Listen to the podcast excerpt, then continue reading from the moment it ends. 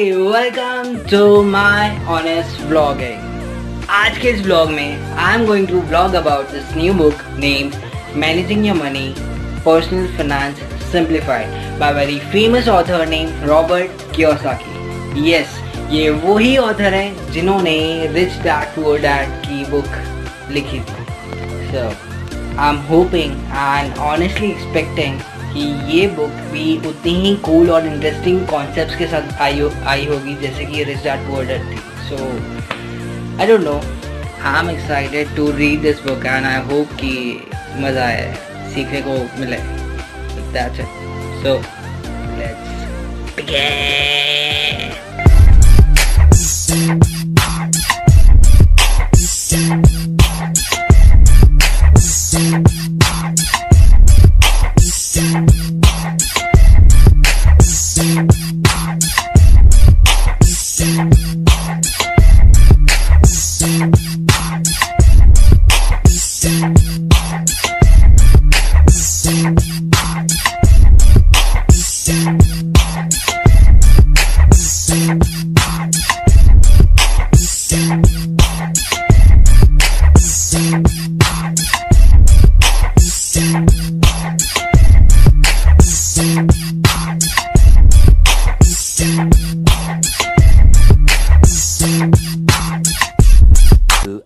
hours later.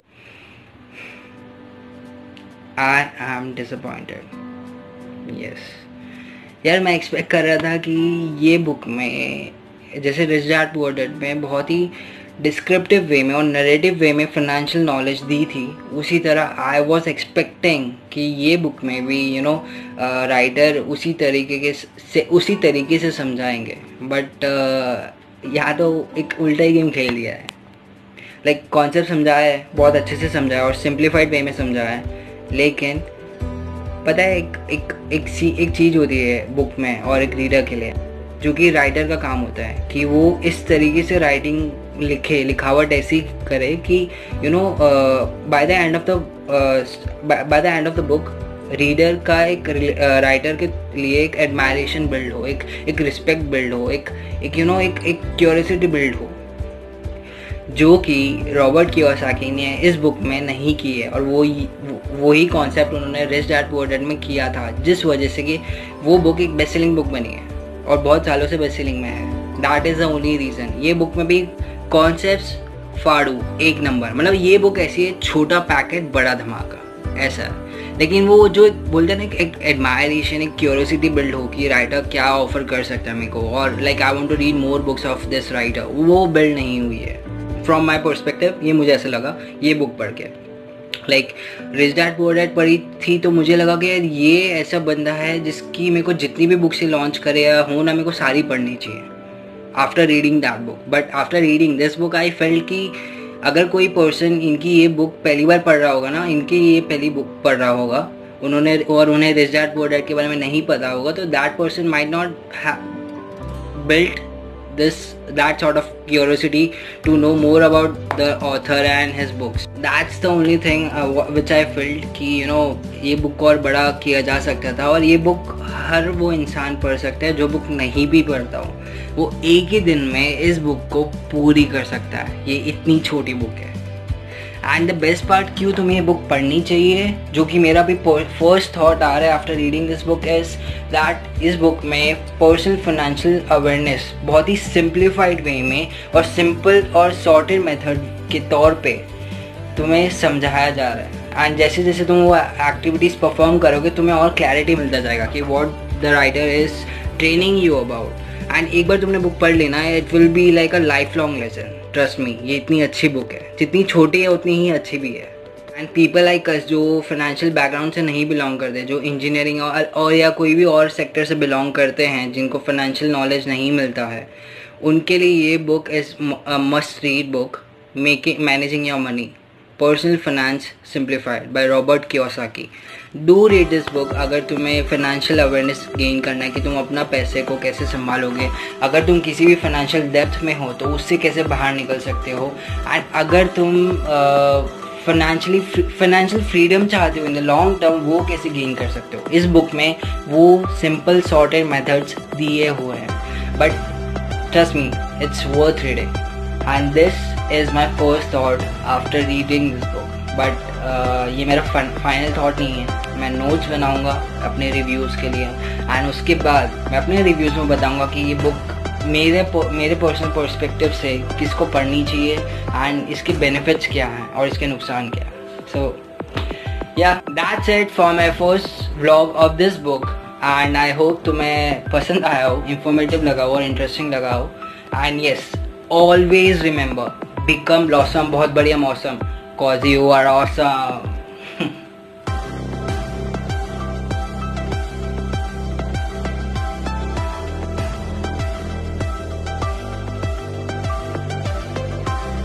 सबसे unique और सबसे इंटरेस्टिंग कॉन्सेप्ट मुझे जो लगा वो ये था was first pay yourself concept become blossom बहुत बढ़िया मौसम cause you are awesome.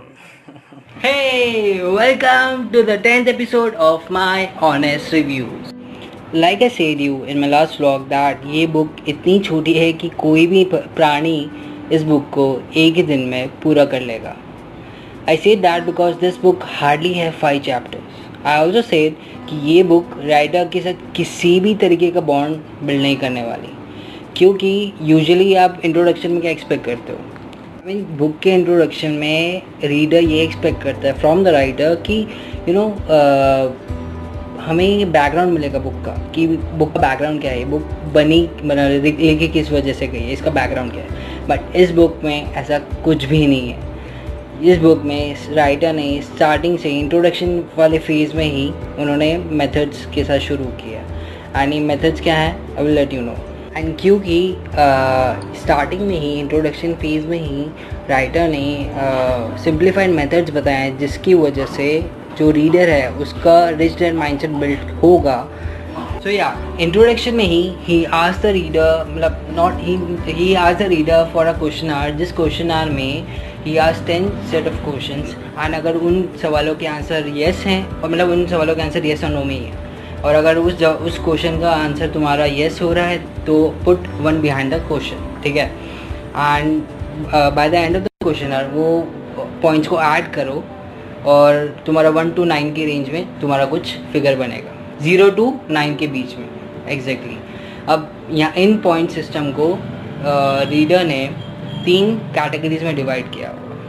Category one category one is अगर तुम्हारा स्कोर ज़ीरो आ रहा है, दस क्वेश्चन में से तुम्हारे किसी भी सवाल का आंसर नो है मतलब येस नहीं आ रहा दैट मीन्स सारे ही क्वेश्चन के आंसर्स नो आ रहे हैं तो तुम्हारा स्कोर ज़ीरो होगा। एंड अगर तुम्हारा स्कोर ज़ीरो है that means you have a very strong and very good powerful अच्छा वाला कैश फ्लो तुम्हारा चल रहा है तो तुम मज़े मजाने लाइफ जी रहे हो लेकिन अगर तुम्हारा जो पॉइंट रेंज है, वो वन टू फाइव के बीच में है देन तुम्हें अपने कैश फ्लो के ऊपर थोड़ा सा ध्यान देना शुरू कर देना चाहिए। और अगर तुम्हारा रेंज सिक्स टू नाइन के बीच में है तो बॉस तुम फाइनेंशियल डिज़ास्टर की तरफ़ जा रहे हो। अब मैं ये सवाल क्या पूछा है, मैं तीन चार तुम्हें अभी बता देता हूँ, तुम्हें बेसिक आइडिया मिल जाएगा कि वो क्वेश्चन में पूछा गया राइटर ने right so these are the question question one do you regularly have uh, spent more money than your paycheck. क्या तुम अपने पेचेक से ज़्यादा एक्सपेंसेस जनरेट कर रहे हो अपनी लाइफ में? Do you routinely pay your bills late क्या तुम अपने बिल्स जो मंथली बिल्स होते हैं एक्सपेंसेस हैं उनको तुम डिले करते हो?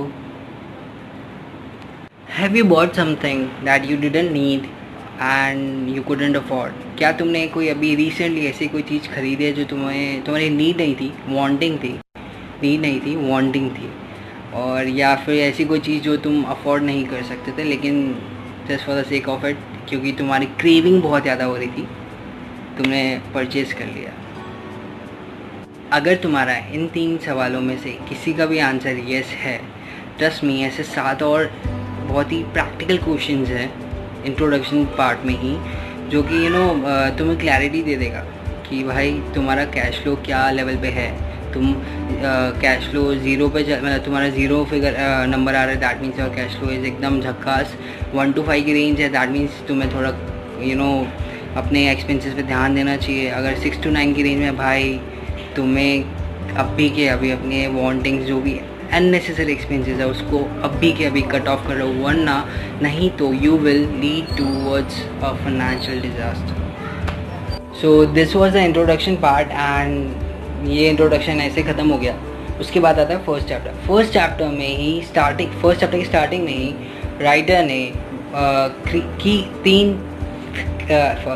थ्री की इंग्रेडिएंट्स शेयर किए हैं, जिसमें कि ही tells you how to have a very strong and powerful how to build a very strong and powerful cash flow system in your personal life first is you should know your financial statement कहाँ तुम financially खड़े हो at present you should be clear about it second is self discipline and third is a game plan which will help you lead towards your benchmark benchmark mean let's suppose तुम्हें पचास लाख की गाड़ी लेनी है तो उसके लिए कैश फ्लो कैसे जनरेट करोगे?